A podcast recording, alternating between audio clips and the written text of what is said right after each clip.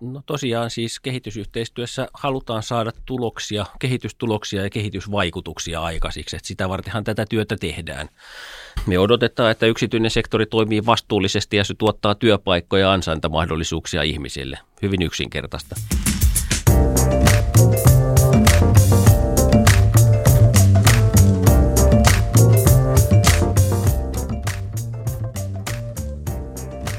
Mitä kansainvälisen yhteistyön, erityisesti kehitysyhteistyön vaikuttavuudella tarkoitetaan ja miten vaikuttavuutta saadaan aikaan, miten sitä mitataan?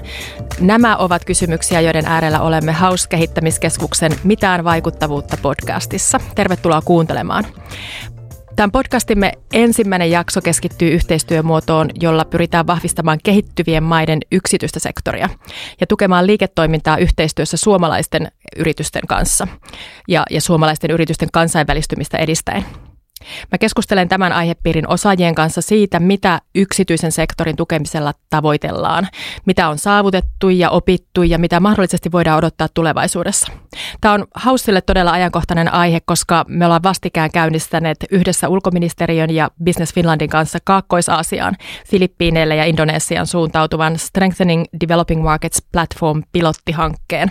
Ja tämän hankkeen tavoitteena on luoda kestävää kehitystä aikaan saavia bisneskumppanuuksia suomalaisten, suomalaisten, filippiilinäisten ja indonesialaisten toimijoiden kanssa. Tänään keskustelemassa kanssani on Mika Vehnämäki, talousasioiden neuvonantaja ulkoministeriön kehityspoliittiselta osastolta. Mika on työskennellyt pitkään yksityissektorin tukeen liittyvien kysymysten parissa. Toinen vieraani on Min Lam. Min on toiminut pitkään Business Finlandilla viennin edistämishankkeiden parissa ja erityisesti suuntautu, suuntautuen kehittyville markkinoille. Ja nyt Min olet siirtynyt Houseen Developing Markets Platform pilottihankkeen asiantuntijaksi ja olet lähdössä Indonesiaan toimeenpanemaan tätä hanketta. Tervetuloa teille molemmille. Mun nimi on Kati Tanninen ja olen Hausin kansainvälisen toiminnan johtava asiantuntija ja minulla on ilo lanseerata tämä Mitään vaikuttavuutta podcast-tuotanto. Mika, ihan tällainen peruskysymys alkuun. Miksi ja miten yksityissektoria tuetaan kehitysyhteistyövaroin, mukaan lukien suomalaisten ja kehittyvien maiden yrityskumppanuudet? Kuinka mittava kokonaisuus tämä kaiken kaikkiaan on Suomen virallisessa kehitysavussa? No lähtökohtaisesti täytyy sanoa, että yksityinen sektori on se, joka tuottaa pääsääntöisesti lähes kaikki työpaikat kehitysmaihin.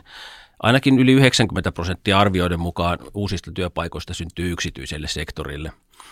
Ja meidän näkökulmasta totta kai työ on ihmisoikeus. Se on myös kestävän kehityksen tavoite SDG 8, että siinä mielessä erittäin tärkeä.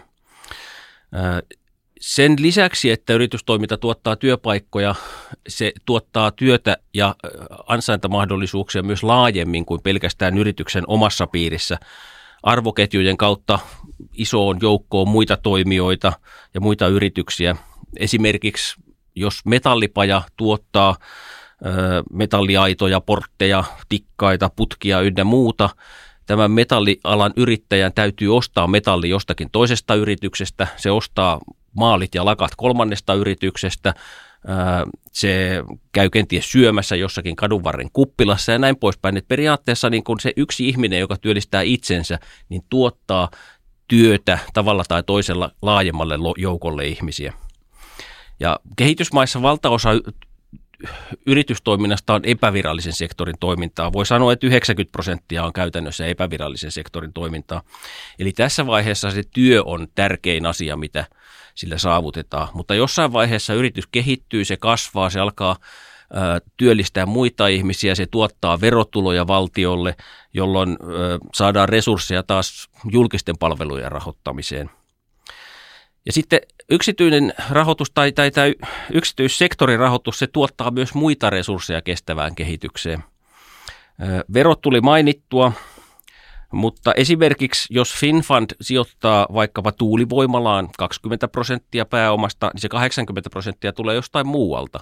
Se tulee joko julkisista lähteistä tai muista yksityisen sektorin lähteistä. Ja erityisesti tämä yksityisen sektorin rahoitus on kiinnostava siinä mielessä, että siellä on valtavasti resursseja, jotka tällä hetkellä ei hyödytä kehittyvien maiden kestävää kehitystä. Me tuetaan Suomena myös kehittyvien maiden liiketoimintaympäristöä sekä kansallisesti että kansainvälisesti. esimerkiksi erilaisia politiikkareformeja, instituutioita, toimintatapoja, logistiikkaa ja näin poispäin.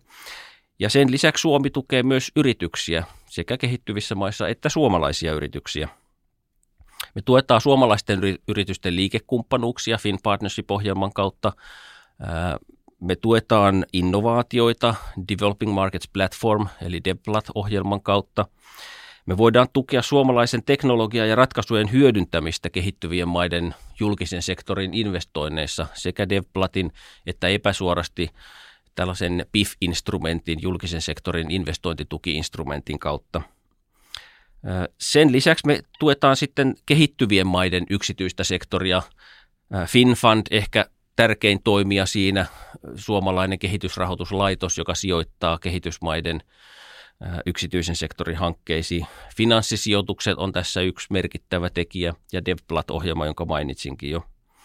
Tästä, että kuinka suuri tämä potti sitten on, ei ole nyt ihan ykselitteistä vastausta annettavissa, että, että meillä kehityspolitiikassa on viisi painopistealuetta, joista yksi on työ ja talous, ja sen rahoitus vuositasolla on vähän yli 50 miljoonaa euroa. Mutta se ei kata kaikkia sitä yksityisen sektorin rahoitusta, koska sitä menee myös ikään kuin muille painopisteille. Voisi sanoa, että se on ehkä tuommoista lähes 200 miljoonaa euroa se yksityisen sektorin rahoitus silloin, kun puhutaan uusiutuvasta energiasta esimerkiksi, joka on iso, iso tota niin, maksatuskohde meidän kehitysyhteistyössä. Meillä on finanssisijoituksia, joiden portfolio ylittää tänä vuonna miljardin euron rajan ja sen lisäksi mainitsemani kehitysrahoitusyhtiö FinFund hallinnoi portfoliota, joka myös on miljardin euron tai yli miljardin euron kokonen. Eli periaatteessa niin kuin ei ole yksi, yhtä vastausta tähän, tähän kysymykseen, mutta tota, merkittävässä määrin kuitenkin niin kuin aletaan yksityistä sektoria rahoittaa kehitysyhteistyössä myös. Joo, mainitsit noita eri yhteistyömuotoja, instrumentteja ja, ja tämä yhteistyö on ollut ö, olemassa pitkään, eikä vaan, puhutaan vuosikymmenistä.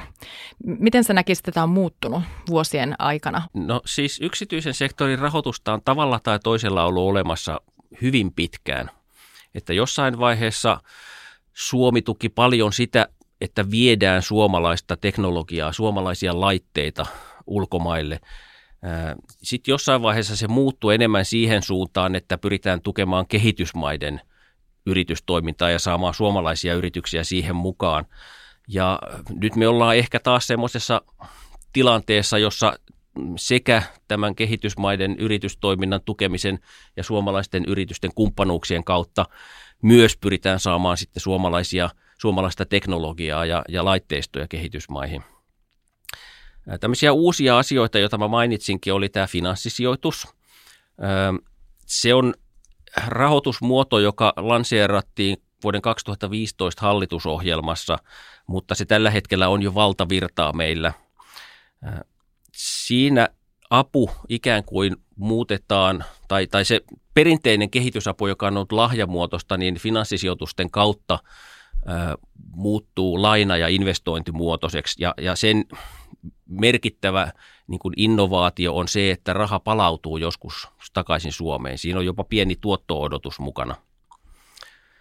Näitä asioita, jotka on muuten tullut niin kuin vahvasti tähän mukaan, niin on tosiaan niin kuin tämä yksityissektorin rahoituksen kasvu ja sen rooli tietyillä kehitysyhteistyön alueilla, esimerkiksi ilmastorahoituksessa fin, FinFund ja finanssisijoitukset on tärkein Suomen ilmastorahoituksen muoto. Metsäsektorilla, energiasektorilla myös FinFund ja finanssisijoitukset on erittäin tärkeitä. Että meillä ei sinänsä niin kuin ole tämmöisiä kahdenvälisiä perinteisiä hankkeita juurikaan enää näillä alueilla, mutta, mutta näitä uusia rahoitusmuotoja kyllä on. Joitain asioita, joita myös tulee vahvasti tuolta Euroopasta, on Team Europe-aloitteet, joita me seurataan hyvin tiiviisti ja joitakin niistä strategisimpia ehkä niin äh, harkitaan myös osallistumista taloudellisesti niihin erityisesti niin kuin digipuolella, mutta siellä on isoja kokonaisuuksia, joihin Suomi pääsee jollakin rahoituksella mukaan ja, ja sitten voidaan siitä niin kuin vivuttaa kehitystuloksia huomattavassa määrin. Vastuullisuusagenda on sellainen, joka täytyy mainita. Sen merkitys kehitysrahoituksessa ja yksityisen sektorin rahoituksessa on kasvanut aivan valtavasti. Koko tämä business and human rights konteksti on sellainen, jota, jota niin kuin todella paljon tuodaan kehitysrahoitukseen myös mukaan. EU-sääntely tuo meille uusia velvoitteita yksityisen sektorin rahoitukseen ja, ja, ja me on hyödynnetty niin kuin ulkopuolista asiantuntemusta myös siinä, että millä tavalla näitä ihmisoikeusasioita saadaan yksityisen sektorin rahoitukseen mukaan. Ja temaattisesti mä mainitsisin asioista, jotka on kasvussa, on naisyrittäjyys, sellainen digitaalinen kehitys on erittäin tärkeä kiertotalous, yllättäen tämmöisiä Suomen vahvuusalueita, joita voidaan myös niin kuin tarjota ja hyödyntää sitten kehitysmaissa.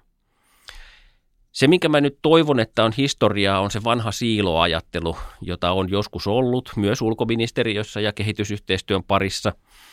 Et nyt korostetaan kumppanuuksia ja yhteistyötä ja sitä, että kaikkien rooli kestävässä kehityksessä on tärkeä. Ja tässä nyt hyvä esimerkki on meidän yhteistyö Business Finlandin kanssa, joka alkoi silloin 2015, kun kehitettiin kehitysinnovaatio-ohjelma Viimiä ja, ja sen jatken nyt DevPlatin muodossa, niin se on tämmöinen erittäin hyödyllinen ja konkreettinen ohjelma ollut, jossa kaksi valtion laitosta yhdistää osaamisensa ja, ja tuottaa sillä tavalla hyötyjä sekä Suomeen että kehitysmaihin. Min, miltä tämä kuulostaa? Miten, miten sä näet yksityissektorin ja yrityskumppanuuksien tukemisen istuvan osaksi kehitysyhteistyötä ja, ja millä tavalla tässä, tähän on yritysten näkökulmasta tarvetta? Minkälaista kysyntää on, on ollut?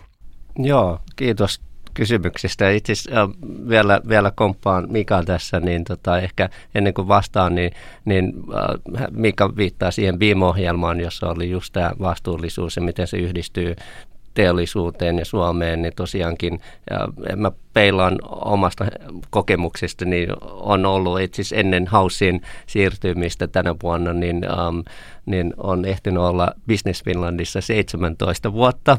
Eli siinä aikana on tosiaankin paljon muuttunut ja, ja, ja, ja ihan tässä voi sanoa, että um, kymmenen vuoden uh, aikana niin, niin todella oikeasti niin, niin tota, ja hyvin vahvasti sitten vuodesta ehkä 2015 eteenpäin, niin tämä vastuullisuus, kestävä kehitys, niin teemana on kiinnostunut meidän yrittäjiä tosi paljon.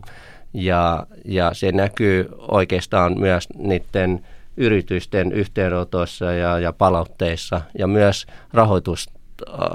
niin tarpeissa. Ja, ja, ja usein tulee esille se, että, että uh, yritykset, tietenkin, hei, tietenkin heille se on tosi tärkeää tietenkin tehdä bisnestä ja miten se niin kuin liike, liiketoiminta kehittyy, mutta entistä enemmän niin uh, yritykset painottavat sitä, että, että miten ne voivat sitten myös ottaa huomioon just näitä teemoja, eli miten esimerkiksi voi uh, vähän paremmin niin kuin valmistella – jotain tuotetta niin, että otetaan huomioon ympäristötekijöitä, miten esimerkiksi miten voidaan säästää luonnon resursseja ja sitten tietyissä kohdemaissa niin yritykset myös tuovat sitä esille, että, että haluavat myös edistää tietynlaisia arvoja, jotka ovat meille suomalaisille tosi tärkeitä. Esimerkiksi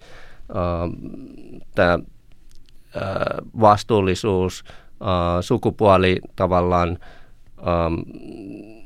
e-, edistää niin kuin sukupuoli tavallaan, niin kuin, miten mä sanon, tasa-arvoa.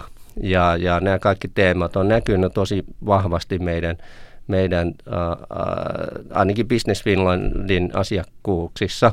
Ja voi sanoa, että, että kun Mika mainitsi siitä BIM-ohjelmasta, niin silloin, silloin tosiaankin pystyttiin rahoittamaan jotain 160 firmaa ja, ja, äh, ja siinä tosiaankin, että yritykset laittavat itse puolet siitä raha, rah, rahasta ja innovaatiokehitysrahasta ja sitten toiset tuli, tuli Piste Finlandin ja, ja, ja ulkoministeriön rahoituksessa.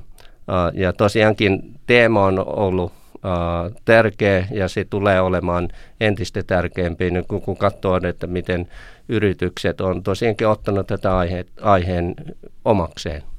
Joo yksi, kysymys. Joo, yksi kysymys, mikä mulla olikin itse asiassa, äh, liittyy juuri tähän, että kuinka aitoa tämä, tämä kiinnostus on ja, ja miten tämä kestävän kehityksen tematiikka sit lopulta istuu yritysten strategioihin tänä päivänä. Ja, ja tota, sitä toitte, toitte, toittekin esiin.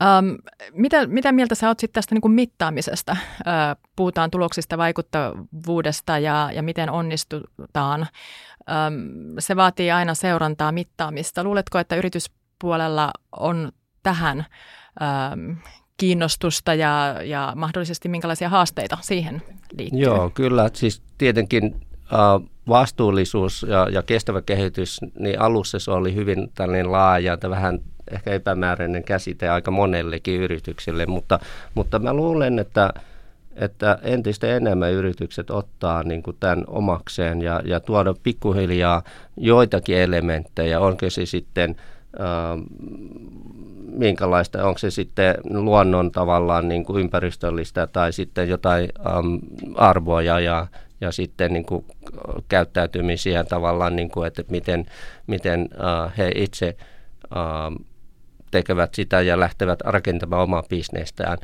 Uh, yritykset kyllä ottavat aika hyvin niin kuin tämän mittaamispuolen, niin kuin mitä mä itse näen, että ottavat huomioon ja kysyvät asiak- asiakkailtaan, koska se on sen, ne, asiakkaat ovat ne, jotka, jotka tosiaan loppupelissä maksavat ja ostavat heiltä. Ja, ja kyllä se on yleinen trendi ja kasvava trendi. Toki tämä vastuullisuusteema ei kaikille välttämättä aina tavallaan istu ja sovi, mutta, mutta sanotaan, että yleisesti niin aika hyvin myös on, on, ovat ottaneet. Ja itse asiassa tutkimuksen mukaan niin ainakin Business Finlandissa, jos mä vielä referoin heidän hankkeensa alkuunsa, niin joka vuonna, viime vuonna ne siellä rahoitettiin noin 2000 projektia ja jotain 67, 60 päälle uh, prosenttia on, yritykset ovat maininneet, että, että vastuullisuus on tosi tär- on tärkeä ja yksi niistä asioista, jo, joihin ne haluavat panostaa. Eli kun mietitään sitä vielä vaikka viisi vuotta si- sitten tilannetta, niin se oli aika vielä, niin kuin sanoisin, että vielä aika tuntematon käsite tai vaikka tie, yritykset varmasti tunnistavat ja tietävät, niin, niin äh, se ehkä se, se näkyisi ehkä, ehkä 10-20 prosentissa. Puhutaan tästä vaikuttavuudesta enemmän. Kaikki kehitysyhteistyö tähtää näiden globaalien kestävän kehitystavoitteiden saavuttamiseen. Ja jos ajatellaan Suomen tukea kehittyvien maiden yksityissektorille, niin mitä mieltä sä Mika oot, missä määrin tässä on onnistuttu? Missä määrin on onnistuttu saavuttamaan tavoitteita? Ei ihan helppo kysymys. Mä luin viime vuoden ulkoministeriön tulosraporttia, joka hyvin ansiokkaasti kokoaa yhteen tulostietoa valtavaa määrää tulostietoa eri, eri maan osista ja, ja, ja maista. Mutta mitä sä ajattelet, Mika, mikä olisi niin kun, mitkä on tärkeimpiä tuloksia, mitä sä haluaisit nostaa esiin tässä työssä vuosien mittaan? No tosiaan siis kehitysyhteistyössä halutaan saada tuloksia, kehitystuloksia ja kehitysvaikutuksia aikaisiksi. Että sitä vartenhan tätä työtä tehdään.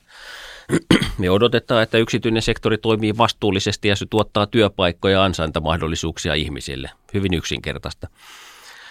Öö, Tulosraportti kertoo siitä, että mitä me esimerkiksi saavutettiin tällä työ- ja talouspainopisteen alueella ja työpaikkojen osalta Suomi vaikutti siihen, että, että noin 2,3 miljoonaa työpaikkaa syntyi tai säilyi tällä hallituskaudella, sikäli kun niitä raportoitiin hankkeista.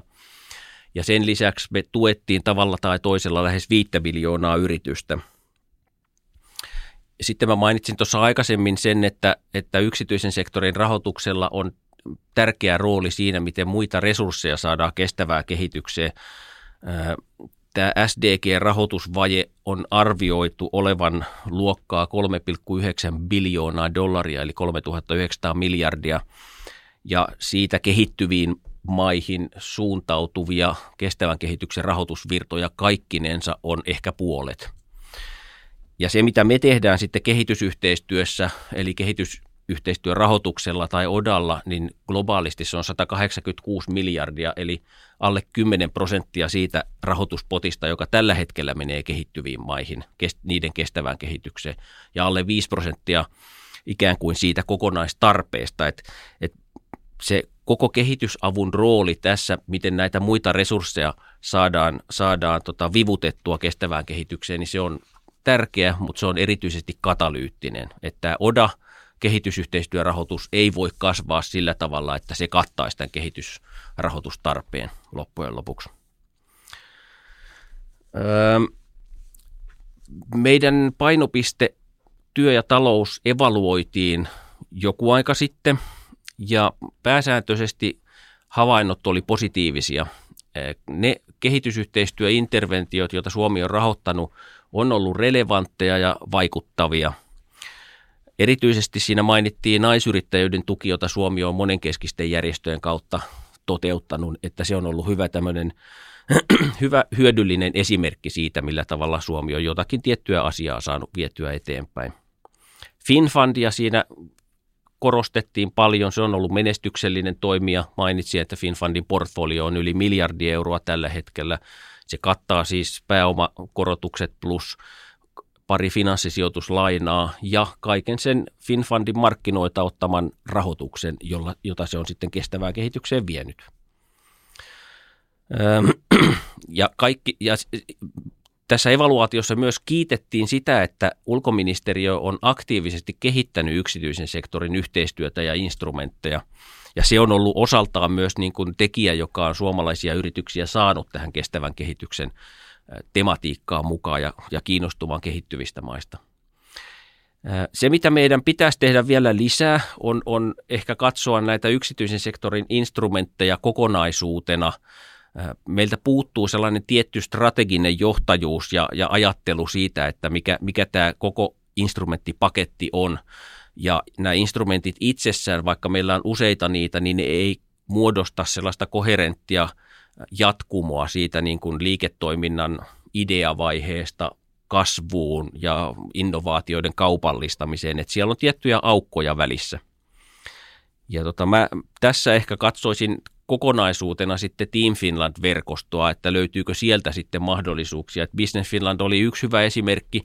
Me ei olla innovaatiorahoittaja, mutta Business Finland tai silloinen Tekes oli, ja tota, siitä, sillä tavalla löydettiin sitten niin kuin yhteinen sävel, sävel tähän puoleen, mutta, mutta löytyykö Team Finland-verkostosta muita toimijoita, joita voitaisiin hyödyntää ää, myös kestävän kehityksen ja kehittyvien maiden rahoituksessa – niin, niin se on ehkä sellainen, jota tässä kannattaa sitten miettiä. Ja toki sitten evaluaatio perään kuulutti myös sitä, että suomalaisia yrityksiä täytyy vielä enemmän saada kestävän kehityksen kehittyvien markkinoiden rahoitukseen mukaan, mukaan että, että se työ ei varmasti niin kuin lopu koskaan.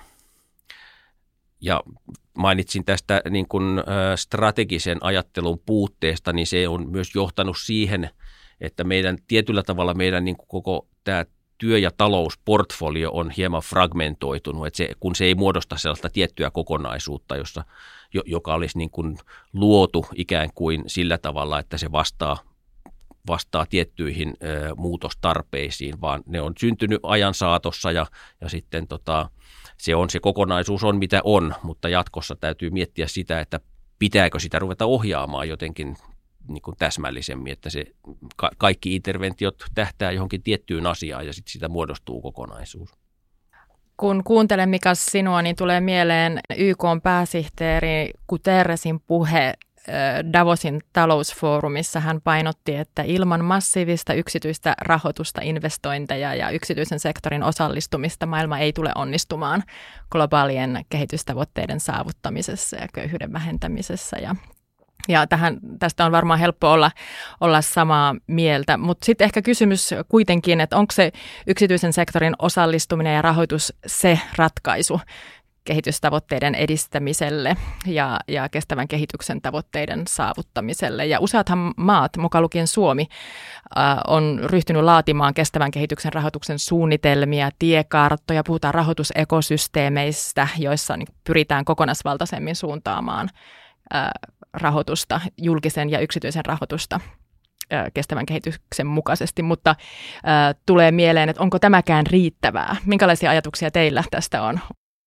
Tämä on osa ratkaisua. Tämä, tämä ei varmasti ole se ratkaisu, mutta, mutta ilman, ilman yksityisen sektorin roolia kestävässä kehityksessä ja sen rahoituksessa, niin me ei todella saavuteta kestävän kehityksen tavoitteita. Et se rahoitusvaje on niin massiivinen että, että ne, niin kuin käytännössä ne suurimmat mahdollisuudet on nimenomaan yksityisessä rahoituksessa. Ja hallituksethan ei voi määritellä, mihin sitä yksityistä rahoitusta käytetään, mutta hallitusten mahdollisuuksien rajoissa on luoda sellaiset olosuhteet kehittyvillä markkinoilla, että yksityinen rahoitus suuntautuu sinne ja se suuntautuu nimenomaan kestävän kehityksen kannalta järkeviin kohteisiin. Ja siinä, siinä myös niin kuin kehitysyhteistyöllä on oma roolinsa tukea, tukea näitä kehittyviä maita toteuttamaan sellaisia muutoksia. Minne, mitä mieltä sä oot? Ja jos ajatellaan näitä 17 kestävän kehityksen tavoitetta, oletko huomannut tai, tai onko mielestäsi suomalaisilla yrityksillä ö, osaamista erityisesti joitain näistä tavoitteista ajatellen? Koulutusta, ympäristöä? Joo, nimenomaan, nimenomaan ne mainitut äh, alat ja sektorit, missä, missä su, suomalaiset firmat on todella vahvoja ja, ja meillä on hyvin, hyvin itse jossakin maissa ollaan niin onnistuttu, esimerkiksi Vietnamiin ollaan viety esimerkiksi vesiosaamista ja se on ollut pitkään osana sitä kehitysyhteistyötä, joka on auttanut ihan miljoonia ja miljoonia ihmisiä saamaan parempaa ja, ja, ja, ja terveellisempää niin kuin elämää ja, ja, ja, ja elin, elin, suht, elinolosuhteita. Ja, ja koulutus on ehdoton ähm, ala, jossa, jossa tota, suomalaiset firmat on todella hyviä, mutta siihen mun täytyy sanoa, että, että, että vaikka Suomi maailmalla tunnetaan koulutus ähm, tasosta ja, ja, ja, ja, ja koulutustavalla metodeista, niin, niin koulut, koulutuksen puolella olevat firmat, ne on hyvin pieniä vielä. Että et, et se, on, et se jollain tapaa pitäisi ehkä kasvattaa niin kuin heidät niin kuin isommaksi, auttaa heitä kasvamaan, löytämään uusia markkinoita, löytämään uusia yhteistyökumppaneita, niin äh, siinä on vielä tekemistä, mutta ehdottomasti koulutus ja sen lisäksi myös ympäristöalan tavallaan niin kuin esimerkiksi jätehuolto tai äh, jätteiden uudelleen käsittely, missä esimerkiksi Kaakkois-Aasiassa ja jossain uh, muuallakin on, on, on, on huutava pula ja, ja tarve. Ja siinä suomalaiset sitten kilpailevat vähän isompien äh, maiden kanssa, mutta, mutta esimerkiksi uh, Indonesiaan, Taimaaseen ja, on, ja Vietnamiin on, on, on, on viety myös uh, tämän alan firmoja, jossa auttavat esimerkiksi ähm, jätteiden keruuta ähm, joissa, äh, jokiuomissa ja, ja sillä tavalla on, on, on, on, selvästi osaamista ja tarvetta ja on myös näyttöä. Ja, ja sitten, sitten ehkä neljäntenä äh, vahvana niin kuin osana myös tätä SDGtä ne on, on, on, on myös tätä hyvää hallinnointiin hallin, hallin, hallintotapoihin tota, tavalla erikoistunut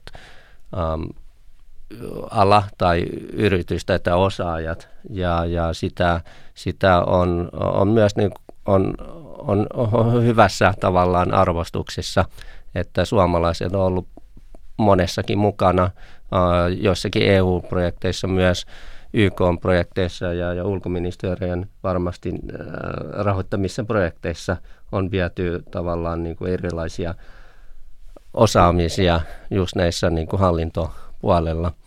Niin äh, nämä ainakin on, mitä nyt tulee, tulee mieleen.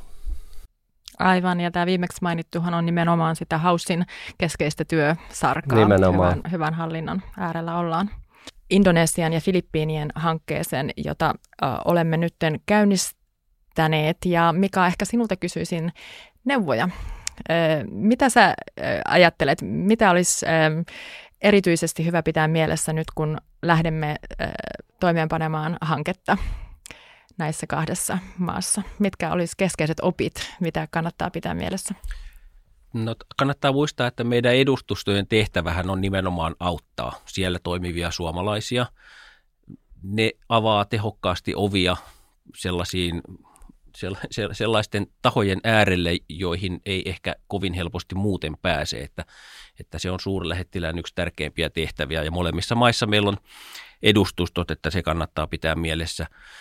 Nämä on isoja markkinoita, jotka tarjoaa paljon suomalaisille mahdollisuuksia. Min tässä jo luettelikin erilaisia sektoreita ja toimialoja, joissa me ollaan hyviä ja niitä on varmasti muitakin. Näitä kannattaa puskea eteenpäin näillä markkinoilla. Ja sitten myös pitää mielessä se, että kansainväliset rahoituslaitokset ja YK-järjestöt hän toimii myös näissä maissa ja ö, ostavat asiantuntijapalveluita ja, ja paljon muutakin ja miten niihin mahdollisuuksiin suomalaiset yritykset pääsee mukaan, niin sitä kannattaa myös paikan päällä siellä katsastella. Ö, ehkä semmoinen aktiivinen, vahva verkottuminen strategisesti tärkeisiin kohteisiin ja tahoihin siellä paikan päällä on, on niin kuin avain siihen, että miten sit suomalaisia yrityksiä oikeasti siihen saadaan mukaan. Ja, ja lopuksi muistuttaisin myös siitä, että, että meidän kehitysyhteistyörahoitus tarjoaa mahdollisuuksia tietyissä asioissa toimiville yrityksille, niin kuin, ei, ei ihan kaikessa niin kuin mainitsin, että meillä on aukkoja siinä jatkumossa, mutta Team Finland-verkosto ja kehitysyhteistyön rahoitus ulkoministeriöstä niin on kuitenkin niin kuin sitten kannattaa sekin pitää mielessä, että jos sieltä jotakin apua on mahdollista saada. Kiitos Mika. Min, millä mielin olet lähdössä ja, ja mitä ajattelet, mikä olisi niin kuin eri, erityisesti nyt tärkeää, kun, kun lähdet, niin muistaa?